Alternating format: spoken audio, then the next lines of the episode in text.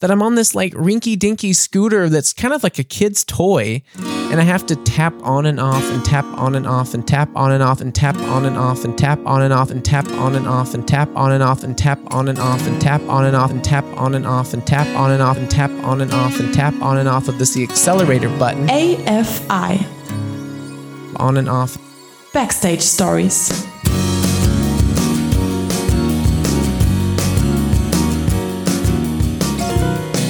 Hello, hello, welcome, welcome. We're going to jump right into the show today. Uh, today, Mo cannot be with me, so it'll be a solo episode. This is the 29th episode of Artsy Fartsy Immigrants, and I think that's quite fitting because this is my 29th year on planet Earth, and I'm a little bit nervous about turning 30. You know, I had this discussion not too long ago with my wife, and we discussed how, um, you know, in America, this idea of crossing 30 is a, a, bigger concept than it is here, or maybe even in the rest of the world, which is uh, kind of a repeating quality I'm, I'm noticing now. So many things being so different uh, only in America. But, um, you know, this uh, this idea of of turning 30, you know, like here in Germany, they, of course, they still do have these uh, big parties and they still celebrate it because it's a big turning point.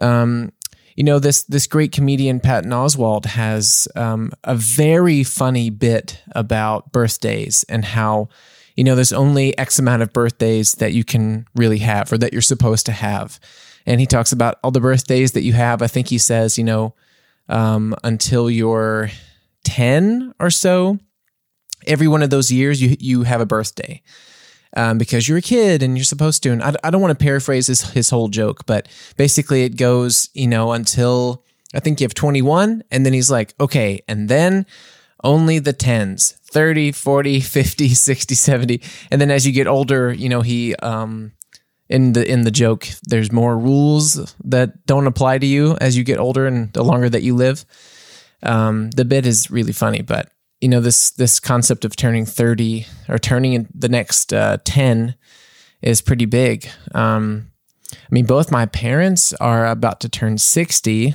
well one of them's closer than the other but um, they're both getting pretty close to 60 i would say uh, which is crazy for me to think about. I mean i i already have all this apprehension about turning 30 um, and then you know also my parents in law are, um, you know, one of them just turned 60 this year and the other one's also not far behind. Um, it's really funny how fast that goes. I was just thinking um, over the last week or so pretty often about my high school years. I was like reliving some memories, kind of daydreaming about them, uh, being a teenager in, in the South. And yeah, I don't know. I just, I remember I was diving in kind of deep to you know, memory to memory without any sort of connection to them, no rhyme or reason why I was there. But then, yeah, I was just there. And then when I snapped out of it, I was just like, man, that was, that feels like so long ago. And then, you know, probably some people would say that it was a long time ago. And some people would say that it wasn't that long ago, really, because I'm only 29. But, you know, the grass is always greener and it's all about perspective. Um, in my case, I feel like it was a long time ago. And I think it's insane that I'm about to turn 30 years old. Probably what's most crazy to me about turning 30 is I think I'm only now about to get um, a job in the industry that I wanted to work in. You know, like I've had day jobs since I was 15 years old my first job was at this uh, gas station in Kossuth, Mississippi. I think I lived one mile down the road, and the school was across the street. Um, so it was really, you know, convenient for me. and I've had, yeah, I had that job. Then I worked at a deli. Then I worked at a furniture delivery and assembly warehouse. And of course, countless cafes and restaurants and stuff, you know, always in support of music, always in support of what I wanted to do. And, you know, probably I can attribute me being so late with some of these things, you know, t- towards, um, I don't know. I'm a, I'm a pretty bad procrastinator also. I think sometimes if I don't have the right motivation, um, you know, I, I don't know. I think it takes a particular a particular event or a particular person saying a particular thing to get the right motivation out of me in certain things. And I, am aware of that, and I'm, I'm, not proud of that, but that's that's that's the real, that's the truth. And with some things, I have a lot of motivation that is seemingly fueled endlessly, and this fiery desire is is kind of there. And you know, one of those things, of course, is with with music, and um, I feel like I'm always looking for the next opportunity that I can get, and I can work on a job uh, with music, or you know, read emails about music or something. Uh, at all hours of the night and on vacation. And, and that's also unhealthy and also something I probably shouldn't do. But it's, you know, if it's something that you love doing, then you, you don't see it really as work. You just see it as like a way of progressing, getting to the next step. Um, but I had these day jobs, you know, supporting music and supporting things I enjoyed doing with film for 15 years. The best one, I guess the best job I've had to support that is the one that I am about to leave. This is my last week at this school job that I've talked about a few times. And I'll come back to, I want to talk about the school job and it being my last week. Um, but I'll come back to that later.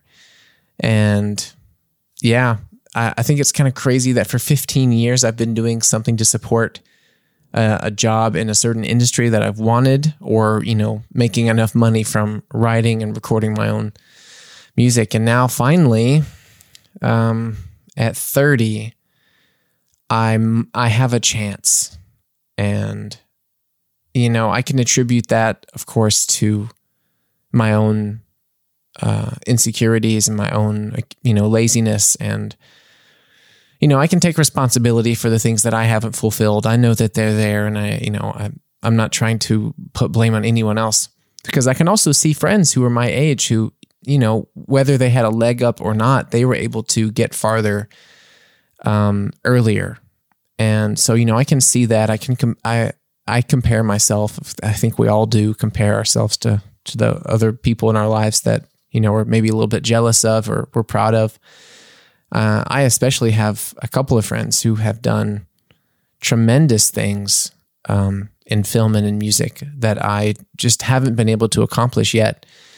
Um, so you know, I wouldn't say it's necessarily a generational thing. I I do believe that millennials have a harder time um, maybe getting enough money in their respective fields or getting a job in their respective fields, especially considering um, that millennials are, you know, in around 30 now, and there's this big pandemic amongst other things, you know, like amongst many, many other things, student loans and um, trying to get everything together. But um, that's a whole different podcast about economics and social injustices. But basically, you know, I can attribute some things to being a millennial, but I, you know, I also know people, like I said, and who are my age who have done really great things. So, um, a lot of people who work in film or music or entertainment can tell you that it does take a lot of hard work and perseverance, and it also takes a lot of luck.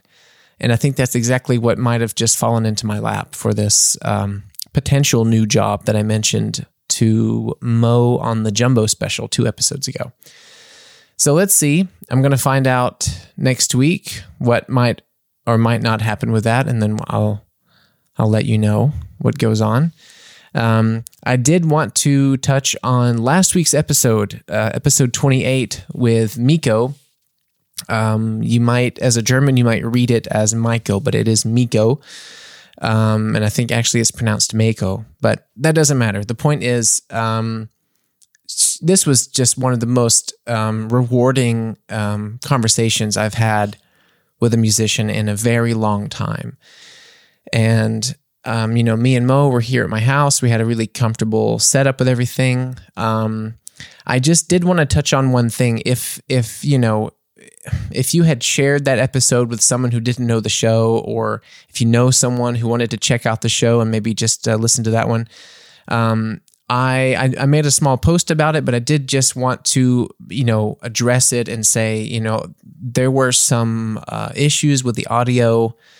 Um, during the interview part alone. Um, the the intro part where me and Mo just caught up and talked about some funny business. Um, the audio sh- should be perfect or so, like as normal as it can be. And then, yeah, you know, we had some some corruption in in the file that we got from Miko, and it's not really her fault. And you know, we got things together. Um, uh, kind of a, a, hasty way, you know, just how things are. Mo has a very busy schedule, and I have a very different schedule from him. And, you know, we got Miko in when we did. And even though the interview was so great, I'm so thankful for her time and thankful for the work that Mo does, um, because the show actually wouldn't exist without him.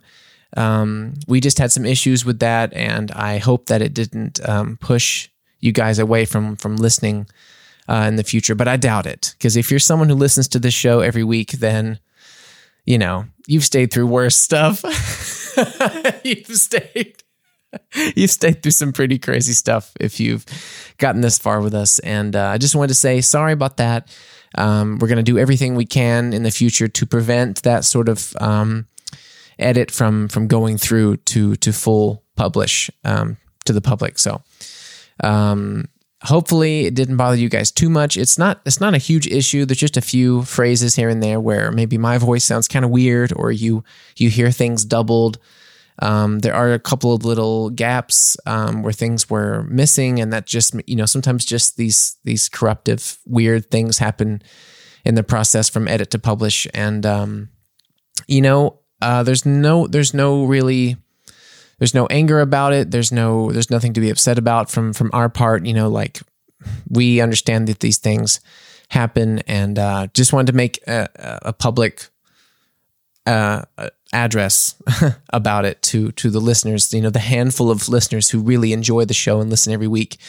Um, we know some people wrote in saying something sounded a bit strange, but hopefully um, you still were able to to get through the whole interview without it being too much of a bother. Because um, if you haven't, um, I really recommend that you please do because um, Miko was such an open and honest and interesting, creative, uh, kind, gentle person, and she she said some of the most interesting she had really interesting perspectives as a newcomer to a different country, especially coming to Germany. You know, she's she was in the north and I don't want to say too much. If you've heard the episode, you know already, and if you haven't, just go listen to it because um, she was so interesting, and you should really check out her her music on uh, basically every streaming platform ever, iTunes and Spotify, and and so on and so forth. And that's all I wanted to say about last week's episode. There was a small problems and it's no big deal, and we're very sorry about that. And we're gonna try to not do it anymore. That's exactly how I should have said it, and that's where I should have stopped. But I'm doing the episode alone today, so I'm rambling a little bit. So, um, the most important thing um, that I really wanted to touch on was okay. So I've been trying to buy a bicycle to get around in Munich for I mean, off and on for two and a half years. I think it's it's crazy that I haven't done this yet. This touches back into the procrastination thing too, but you know, the public transportation and stuff in Germany is so good, and the summers here feel so short that you know when it comes time to actually get a bike and go where you want to go, oftentimes I just maybe I don't even need it. You know, it's just it's very it's a very nice thing to have, and um, I do need to just do it.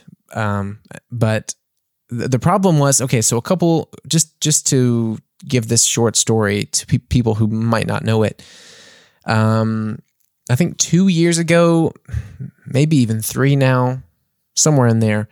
Um, I had a bike and I had bought it from a friend and I was going on this long bike ride, and we were going to some beer garden out outside the city, maybe like an hour bike there, and just just to hang out for the day. It was a beautiful, hot day. I think it was a Saturday or some day, some vacation day, and we biked to the top of this hill on this road, and then I stopped there to take some pictures with my phone of you know the landscape or whatever. There was like a funny um, design on the bridge. So I just stopped for a second. And then uh, biked further down and was going uh, around this curve, and thankfully she stopped there on the curve to to look back for me, because what happened was I got back on the bike, was at the very top of a pretty steep hill, and then you know t- to to give yourself some momentum. Usually you you stand up on the bike and push with the pedal, you know, to give yourself a little extra oomph when you go. And so I stood up and I gave it a couple of really good pumps going downhill, and then the the metal bar that connects from the frame to the handlebar, so the vertical pipe under the horizontal vert- um, handlebar pipe, um, sh- shattered. I don't know. It snapped in half somehow. Uh, we we couldn't really figure out how that sort of happens. I mean, it was a bike that didn't show any sort of fragility with anybody that I had seen ride it. And I'm a big guy, and it just I'd had it for a few months or three months, so everything was, uh, or maybe even a month. I didn't even have it that long. This was the first time I really like took it out, took it out. But anyway, around the city and stuff, it seemed fine. And uh, yeah, it just snapped, and I flew over the handlebar um, uh, in front of the front tire, and I hit my chin and I slid down the street and my chin opened up uh, and I blacked out. And I remember I remember um, that when I opened my eyes, some time had passed, not too much, just a few seconds, maybe five or six seconds. And I remember hearing uh, scream. Um, she was very afraid because I was knocked out on this downslope and at any moment a car could have just come speeding over the hill and they wouldn't have seen me. So of course she panics uh, rightfully so and and runs up to the top of the hill and, and then gets me up and sets me over to the side on the sidewalk where there's some grass. And she looks at my face and from from my like from the top row of my teeth down is numb and um, that really worries me because i worried that maybe i had knocked you know teeth out. And she gave me a tissue or, or a handful of tissues from her bag and said you know just just hold your just hold your chin up like this. And i i needed to uh, go to the hospital. So they some someone came by some older couple saw us on the road and then they called an ambulance for us. And then an ambulance came took me to the hospital and i had to get um, i think it was five or six stitches in my chin and some bandages and um, i had to you know try and stay awake and not watch not watch any screens or anything for i think 24 hours because i had a concussion but um, in general i turned out fine obviously.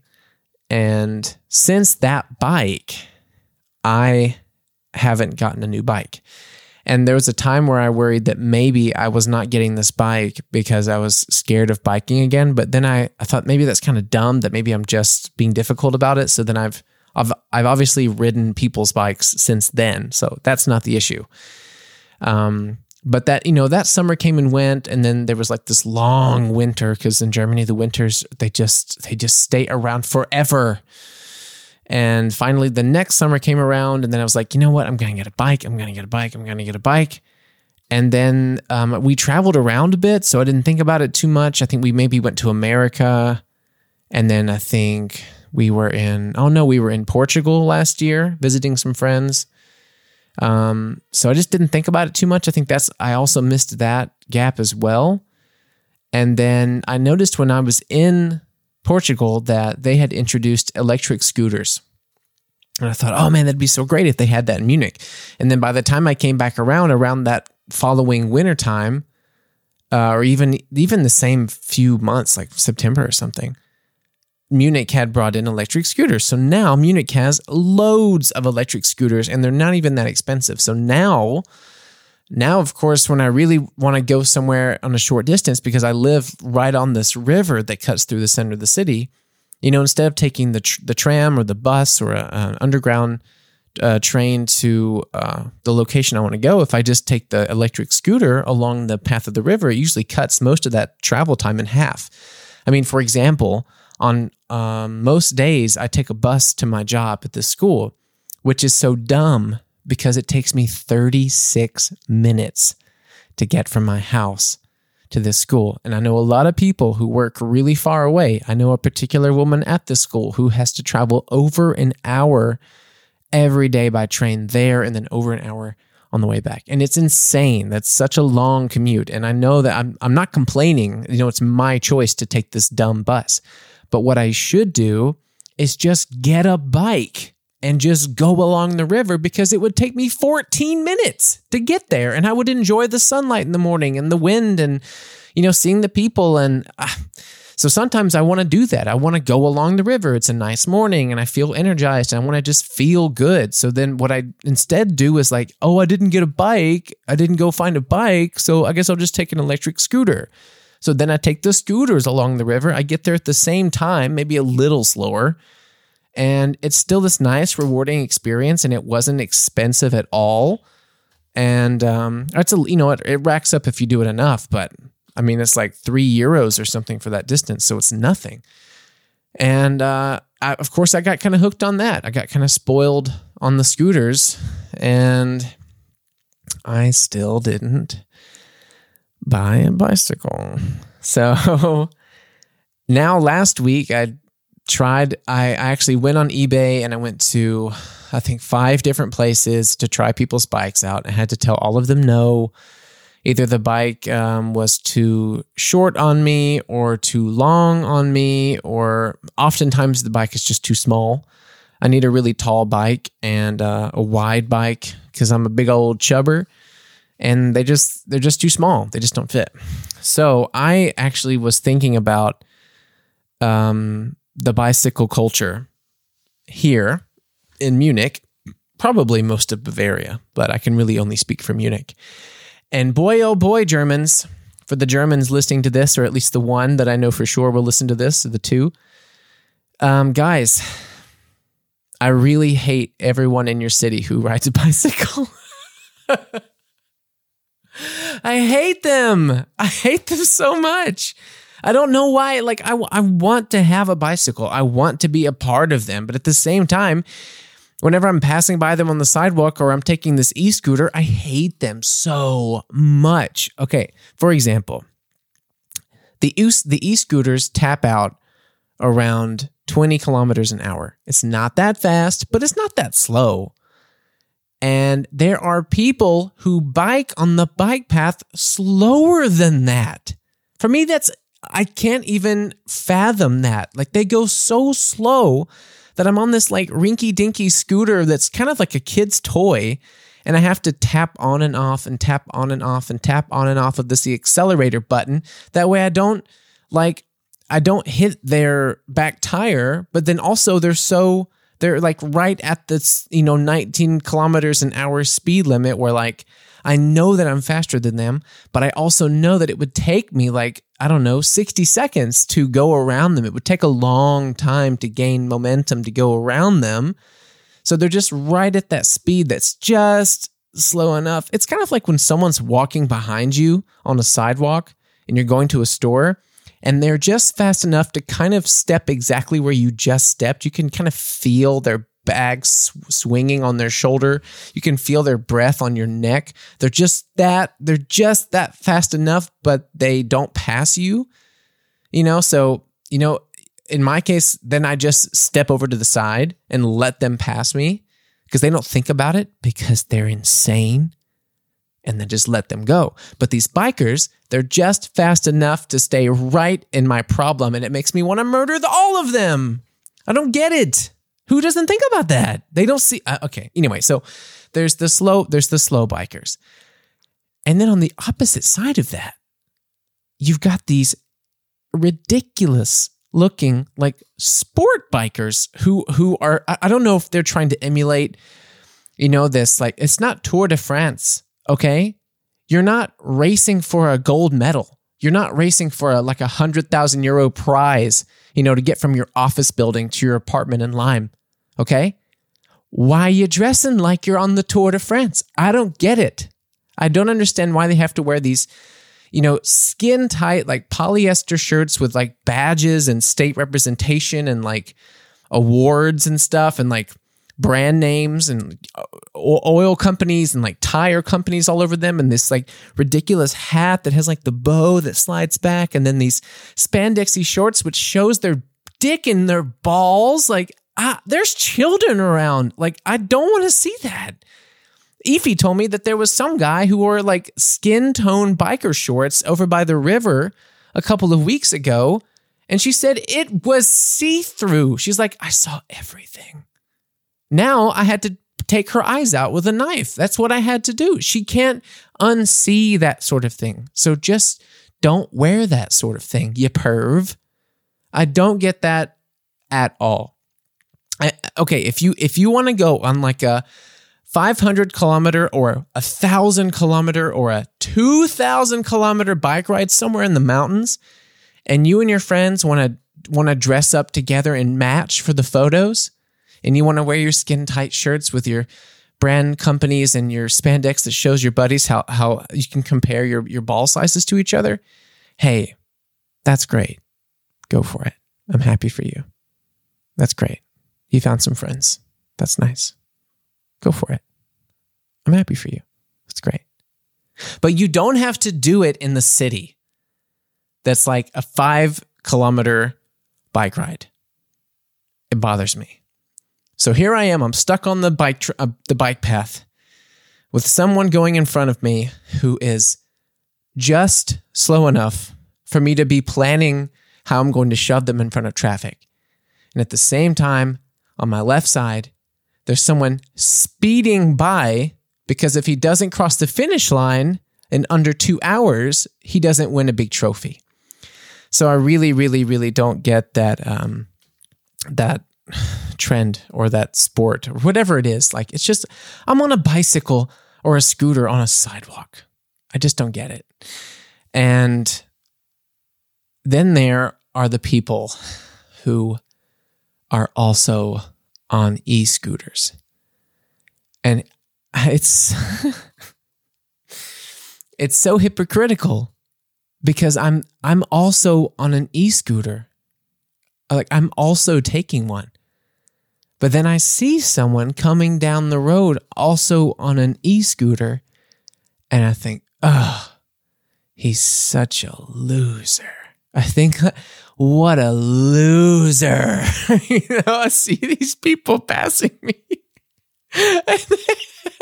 and sometimes they give me this nod with their head. They're kind of like, "Oh, howdy, partner. We're on the same team. Both of us on the scooter train today." And I want to shove him into a tree because he's a loser. And sometimes I pass a window of a building and I see my own reflection. And then I have this existential crisis where it's like, oh man, I'm the loser. but I think a lot of it has to do with wearing a helmet. I think if you're on an e scooter and you're not, you know, blackout wasted, there's no reason to wear a helmet, really. I mean, I've, that apparently uh, accidents, you know, skyrocketed in Munich ever since they introduced these um, these e-scooters, and I don't I don't really understand how because they're not fast enough and the brakes are really sensitive. So you never have an issue with like, you know, s- softly rolling along or stopping kind of suddenly, you know? It's just it's so easy to do and hey, worst case scenario, put your foot down. You know? Oops, that person's in the way. Put your foot down and just stop. It's not that fast. So I think people just weren't used to it. They weren't the the Germans here just weren't used to you know, not being in total control of the momentum of the wheels somehow, like, you know, not being a part of the machinery moving them from A to B. I, I, I don't get it. I don't get it how there could be so many accidents. But, um, you know, if you feel like you really need to wear a helmet, then uh, you're a loser, and that's just that's just that simple. So, you know, uh, if you're if you're uh, on an, a big electric like motorbike, or you're on a motorcycle, or you know, your um, Speedy Gonzalez, you know, going for the trophy on the 2000 kilometer speed trail. I mean, that just finishes the outfit. That requires a helmet. But if you're just, um, you know, wearing a t shirt and a, a, backpack, you know, full of snacks and uh, jean shorts with Birkenstocks, then I, I don't know. I don't think you need a helmet. That's, that's, that's all I'm saying. That's, uh, that's all I'm saying. Now, The other problem I have is so Germans love rules. They have they've they've set so many strict rules into place about uh, everything, right? And when you move here um, from a country like America, you know, I can only speak from my own experience, but when I moved to a country like Germany from America, at first, you see how insanely strict the rules can be. And at first, you think everything's kind of a joke. You're like, are you serious? Do you mean that? Are you actually going to be, are you going to do, do you actually, is that going to be, uh, okay. And then after a couple of years, you get conditioned to it and you start thinking more and more realistic about these rules. Okay. Okay. I'll abide. I'll do it. I'll do it. Okay. I'll do the rules. Right? It's like it's kind of you know, you're kind of held hostage by by it and then, you know, after a while you're like, "Okay, I get it. You know, you you got to feed your family. The world treated you wrong. You got to you got to do what you got to do. Okay, I'll abide." Right? And then after a couple more years, you become one of them and you become the person, or I did, became the person who who respects the rules. Like I, I, I of course think there's still too many, and if there was no rules, I wouldn't care. But the fact that there are rules, especially with biking and these bike lanes, then I am someone who's like, okay, now I I understand these rules, and I will live by that code until the day that I die. That's the way it should be. So here, here's me on a casual day, right? Here's the rules. It's just like traffic, except for in the UK or in Australia, right? You're driving on the right side of the road, traffic coming towards you on the left side of the road. That's your bike lane, standards and practices. So the rules would be, you know, keep that formation, um, allow space when uh, when someone wants to pass. You know, try and gauge your pass with enough time so that the oncoming traffic doesn't have to slow down because of your choice. Um, you know, don't just stand in the middle of a bike lane pretending or somehow somehow just forgetting that you're in one. And you know, that sort of thing can always be attributed to someone who's just not from Germany. And I I, I can't honestly be too um upset about that unless they just look so so German. And, uh, you know, the Germans listening to this, you know what the look is. You know what I mean. You can look at some people and be like, oh, that person's so German, you know? So these rules that you're following about the bikes are making sense now. And you're and you're abiding by them and you're supporting them. And then for some reason the Germans some of them they they spin that reality on its head and they start doing whatever they want on the bike lane. And it's shattering everything that you've just set up for years in your head that this is the way it has to be, this is the way it should be. And now they're just doing whatever they want. For example, now, there's no sensitivity or respect for other bikers, and couples will just bike down these single lane bike lanes side by side. And sometimes they won't even do one of those last minute formation changes where the person who's obviously in the way kind of last minute just slides into the partner's back tire a little bit, just going to just kind of scooch over a little bit in that last little second. Ah, you're right. Janet is such a bad friend. they just don't, you know, they don't notice that they're doing it at all, or they don't care. I don't. I don't know. I don't know. I don't know anymore. I don't. I don't know anymore.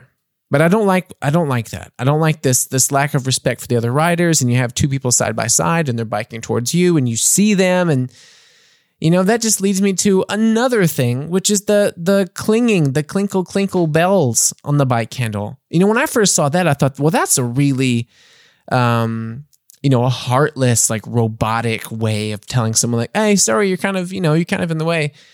And you know now i'm used to it. Now i'm now i'm a slave to it just like everyone else. It's on the e-scooters too. You're biking you're going down the bike lane and there's someone standing in the way or there's a bike kind of you know easing into the bike lane without really seeing how fast everyone's going.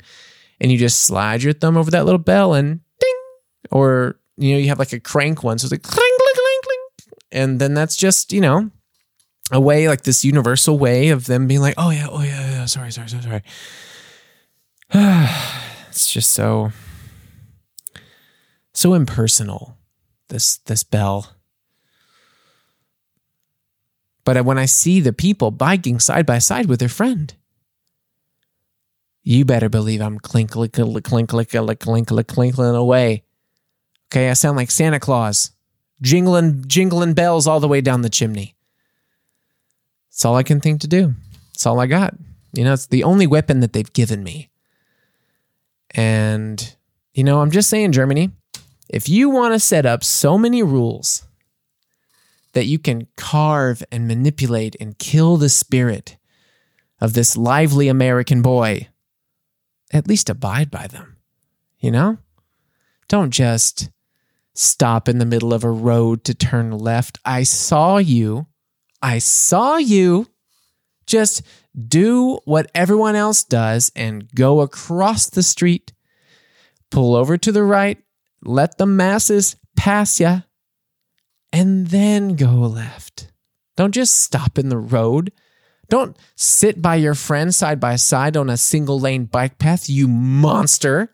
This is not only your life. I think this is, I mean, this is how, this is how, you know, this is how people die because of that bullshit. So, speaking of being on the road, are you still with me? You still here? Okay.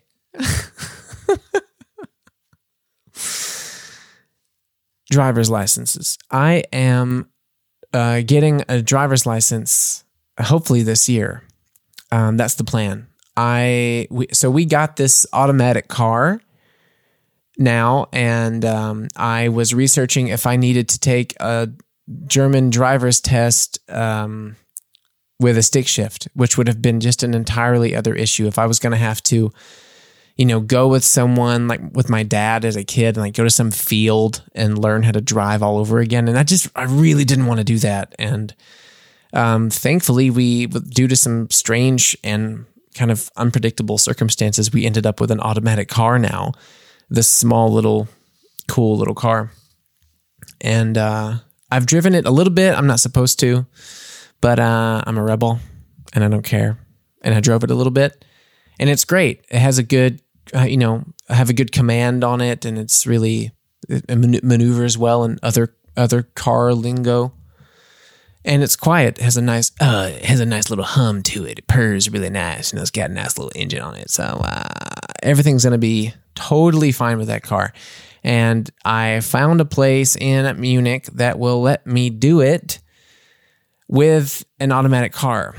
And it's funny, in America, you can use your own car or you can like use your mom's car. You can show up with them and like do the driver's test, and then you can, you know, your mom waits there for you, then you can drive home. The both of you. And we had driving in high school, actually. So I was driving already at 15 or something probably wasn't supposed to do too much, but I was driving at 16, at least with a permit for sure.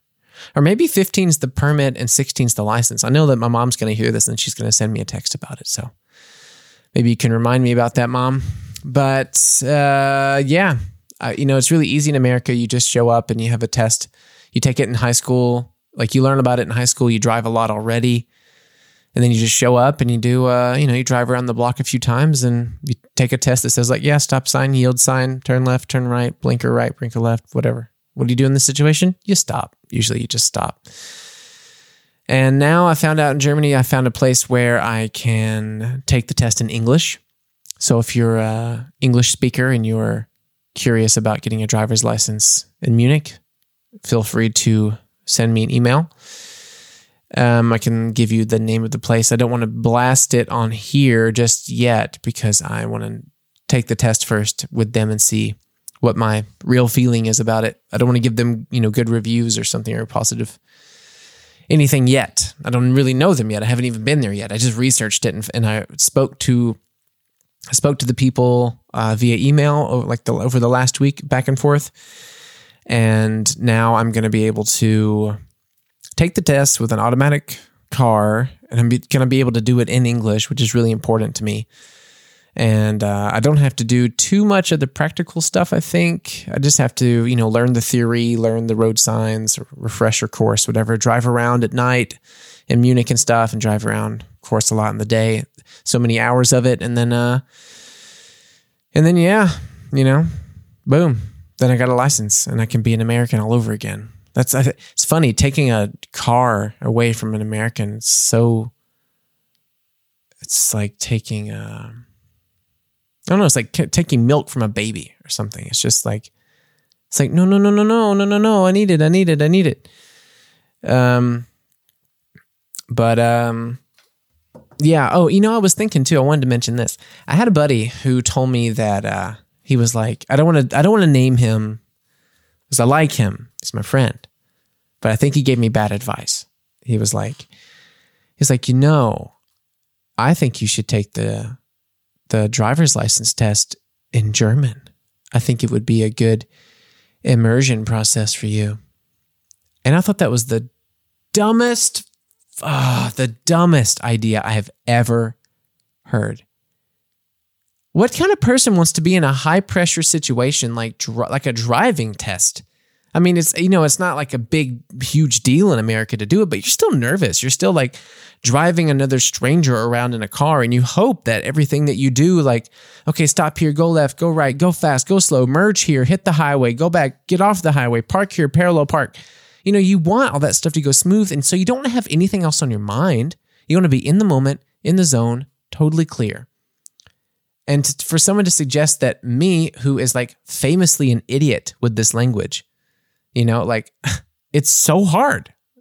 And for them to recommend that I take my driving lesson in German with, you know, German directions and and German advice and German criticism and German comments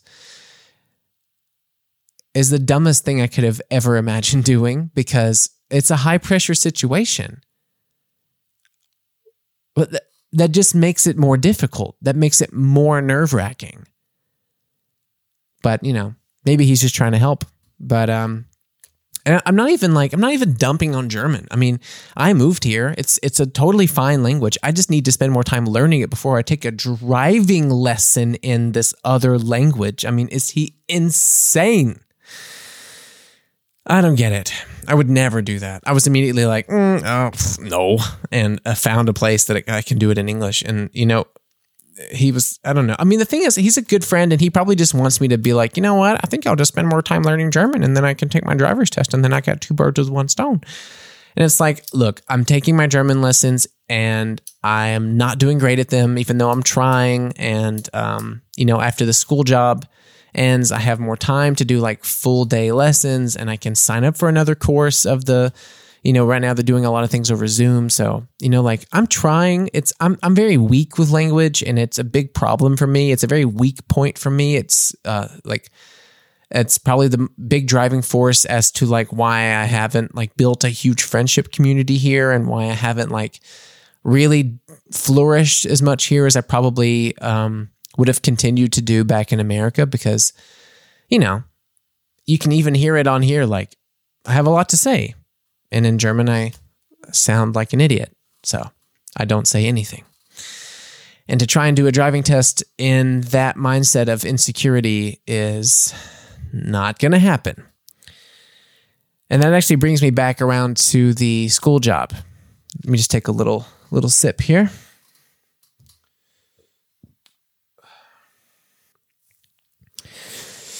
Yeah, so this is the last week of this hopefully final day job that I would have had in this, you know, 15 year long career spanning attempt to support the things I like doing.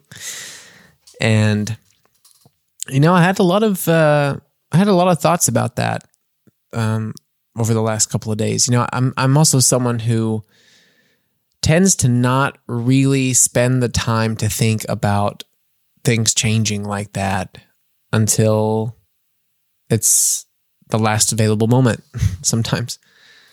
And yeah, it's, you know, it's, uh, I'm recording this on Tuesday. You're going to get this on Thursday or Friday, even. And that'll be it. You know, and I have to say, this was the first, this was the very first day job that I ever, that I ever had that didn't make me want to blow my brains out to be honest with you. I mean, there was a couple of cafes that were fine. You know, there was one or two that I, of course, had fun at and they were safe and they were, you know, easy and stuff and had some good friends to work with. And, you know, it's all different. It's all different here than it was in America, too. Like, of course, in America, when you're in college, you know, any sort of day job is still pretty fun. You know, you can get away with a lot more stuff than you can here. But uh, this was the first day job that uh, maybe, let me put it this way. This was the first day job i had that wasn't in gastronomy except for one other job in this furniture store but that was a really fun job. Um that was a very character building job.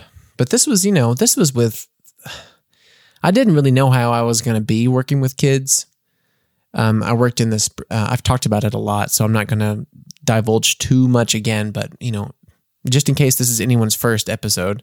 Uh, oh, by the way, if this is your first episode in your German, I deeply apologize for that rant. I mean, it's it's how I feel, but I feel like I'm sorry that you are exposed to me at my at like alone at, at like a level ten, and not an earlier episode where you know I'm a bit more dialed back and and letting someone else do the talking. Um, this is um the first job where I worked with kids and it was in a, you know, a proper building with adults, with an off like with offices and khaki pants and button-down shirts and brown shoes and um, ill-fitting glasses and brushed hair and you know, it was just like an adult world. And all of a sudden all these office jokes and like stiff adult situational humor things that you see on sitcoms or on the internet, it all just started to make sense, you know? It all started to to come together. Um and you know, there were moments where I felt kind of dull there and a couple of moments where I thought, man, this job is, you know, taking up a large chunk of my day and I'm really kind of struggling with getting as much done for music as I would want. Of course, that's how I felt about all of those jobs. Um, but, but, a big but, and I cannot lie, there were definitely more good days than bad days, excluding since Corona, to be fair. You know, some of these kids are so crazy sweet and so loving and so open and so funny and so mature at the same time, like silly in all the right ways. Um, you know, you're not gonna you're not gonna like every kid and you're not gonna love every kid, but there's so many right there in that sweet spot that are so adorable and so nice, and they just, you know, I think I hadn't been surrounded by that much innocence ever. yeah, ever. So it was so it was so fulfilling some days to go from from classroom to classroom. You know, I was like this luxury position for them. I was like extra help. So I would go around to all the different teachers, you know, in one week I would work with everyone at least once. And, you know, escort the kids on the on the bus to, you know, field trips or to the sport hall or to the swimming pool and you know, I, I, built like relationships with them and I built relationships with the other teachers and the the TAs and the administration and stuff. And I ended up helping everybody a little bit. And that was, you know, good and bad, you know, things I like more doing than than other things. But you know, the kids, they're just so fun. They're just so cool. And I, one of my favorite memories of the whole thing was last year, last uh, July, I want to say something like that. One of the last days um, that we were still going to the pool before they before we stopped doing that before the semester ended. Um, you know, I went with the sports coach with uh, I think a year two class, maybe a year three class. No, it was a. Yeah, it doesn't matter.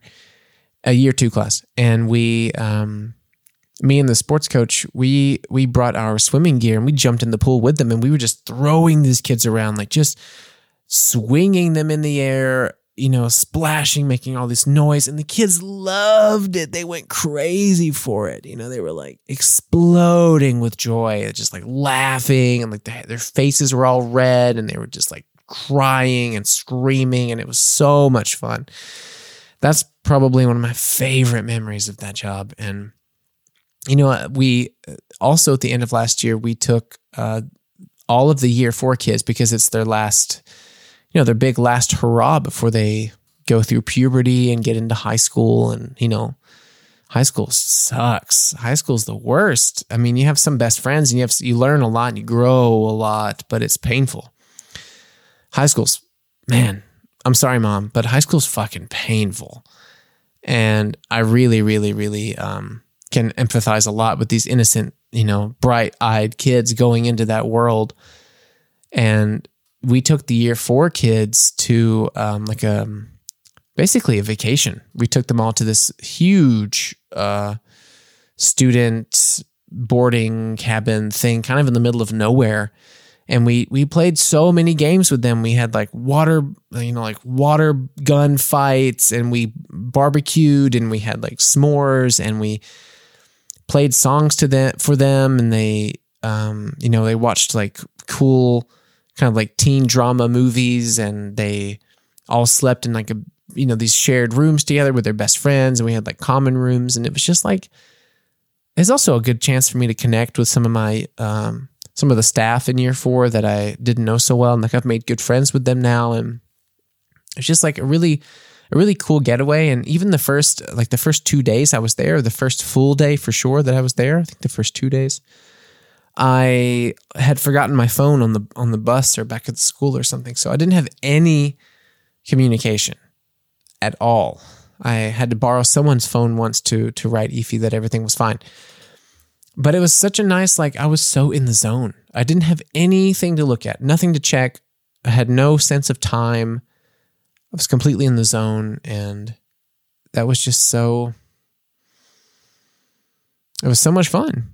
It was so much fun and it was so sweet and you know i'm gonna miss these kids a lot. I'm gonna i'm gonna hate kind of that i can't see them get older. I really want to visit them you know once or twice next year and see them um, you know flourishing a little bit when they um, you know that last year before they before they cross over again and um, you know the year the year three group i want to see i want to see them next year a little bit and um, yeah they're just you know good people and good kids. And, you know, they found out that I was going to leave after this year. And it was kind of hard to explain to them why. You know, some of them are very smart and some of them I could really just talk to like they're even, you know, like a young adult, some of them.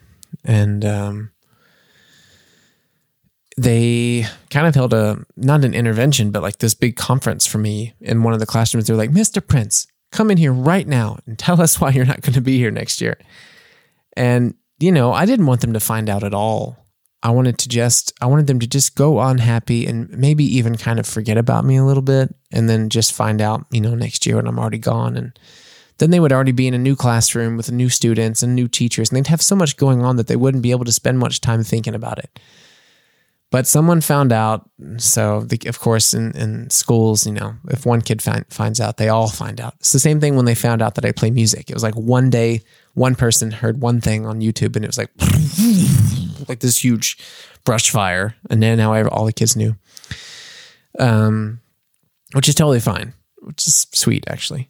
Um, but they found out that I wasn't going to be there, and then they called me to this classroom, and then I had to find a way to explain to them, you know, like there's no there's no ill feelings here, there's no problems here, you know, like the staff is doing what they got to do and I've got this really nice opportunity coming for me anyway. So I'm not, you know, I'm not worried about, you know, what I'm going to do now. I'm not scared anymore. I'm not sad anymore. And I don't want you guys to be sad or scared or upset about anything. I don't want you to be mad at anybody. I don't want you to, you know, I don't want you to overthink it at all. It's just this is the adult world and people move on to other things. And it's just how these kinds of businesses work. And, you know, some of them took it and they were like, you know what? All right. You know, it's good that you have something else. And, um, you know, we believe in you. We want you to visit. And it was really sweet. And, you know, a couple of the other kids um, cried, which was like so sweet to me to see that.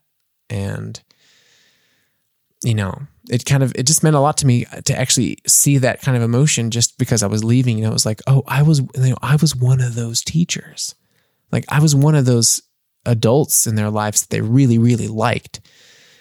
And um, that, that means everything to me because there's definitely a couple of people from my school that I'll never forget the impression they made on me because either they were, you know, really firm, strict people, but said really crazy motivational things that that you know encouraged me a lot and like stuck with me, or they were, you know, really, really sympathetic people that could talk to me. You know, like um, I don't want to go through everyone ever um, liked in high school, but you know, one in particular was this woman, Miss Jones, my Spanish teacher in high school, and you know, I was friends with her daughter, and um, yeah, Miss Jones was someone that she had that effect on me. I think if I was in high school, especially junior and senior year, and she and she left, I think I would be really upset by it. I think it would have really hurt me because she was one of those teachers that would, you know, she would pull me in the hallway and like just talk to me like an actual adult. She she wouldn't talk down to me. She wouldn't talk um she wouldn't talk to me like she you know, she she's much wiser and much smarter and much more calm but she wouldn't talk to me as if she knew that. She would talk to me as if she knew me. And that's something that with a lot of these kids, I could also do. I felt like I could do that. And it wasn't really something I had to think too much about. Either they came off with this vibe and I could immediately connect with it. And that's what I tried to do. Or others didn't have that vibe and I tried to adapt to what they needed. So it meant maybe like less of a relationship. And that's okay. They had that with other people. Um, but I'm glad that I made some friends with the staff there, and I'm glad that I made an impression on some of these kids. And um, probably there's things I you know could have done better. I think that's with any job, um, but I'm proud to have been a short part of these kids' lives. And um, this is the last week, and then we'll see. We'll see where we go from there. Um, I think I'm going to stop there, guys. I just want to say um, we had a really silly time today for most of this, and then it got kind of sentimental at the end. So um, I want to say thank you for sticking through it. and I know that we didn't have Mo today, but Mo is editing this, and uh, I want to say hi. Thank you for your work. And um, yeah, thanks for sticking through this today. Hope you had fun. Hope you had a few laughs. And uh, let's see where everything goes next week. Hopefully, we can uh, maybe get another guest on. And uh, if not, then at least Mo and I will be back together. We just had some scheduling conflicts this week. So I want to say if you enjoyed this episode, uh, first, thank you so much for listening. And um, please go to uh, wherever you listen to this podcast, if it's on Spotify or Apple Podcasts or you know, Deezer or Podigee, wherever you listen, please give us um, a like or review or a rating or a comment or just, you know, share it online or even just tell a friend. Uh, next time you see your best friend, tell them, hey, I heard this funny podcast called Artsy Fartsy Immigrants, where this ridiculous American and this uh, sexy German boy talk to people who live in different countries and they try to make a living in that foreign country.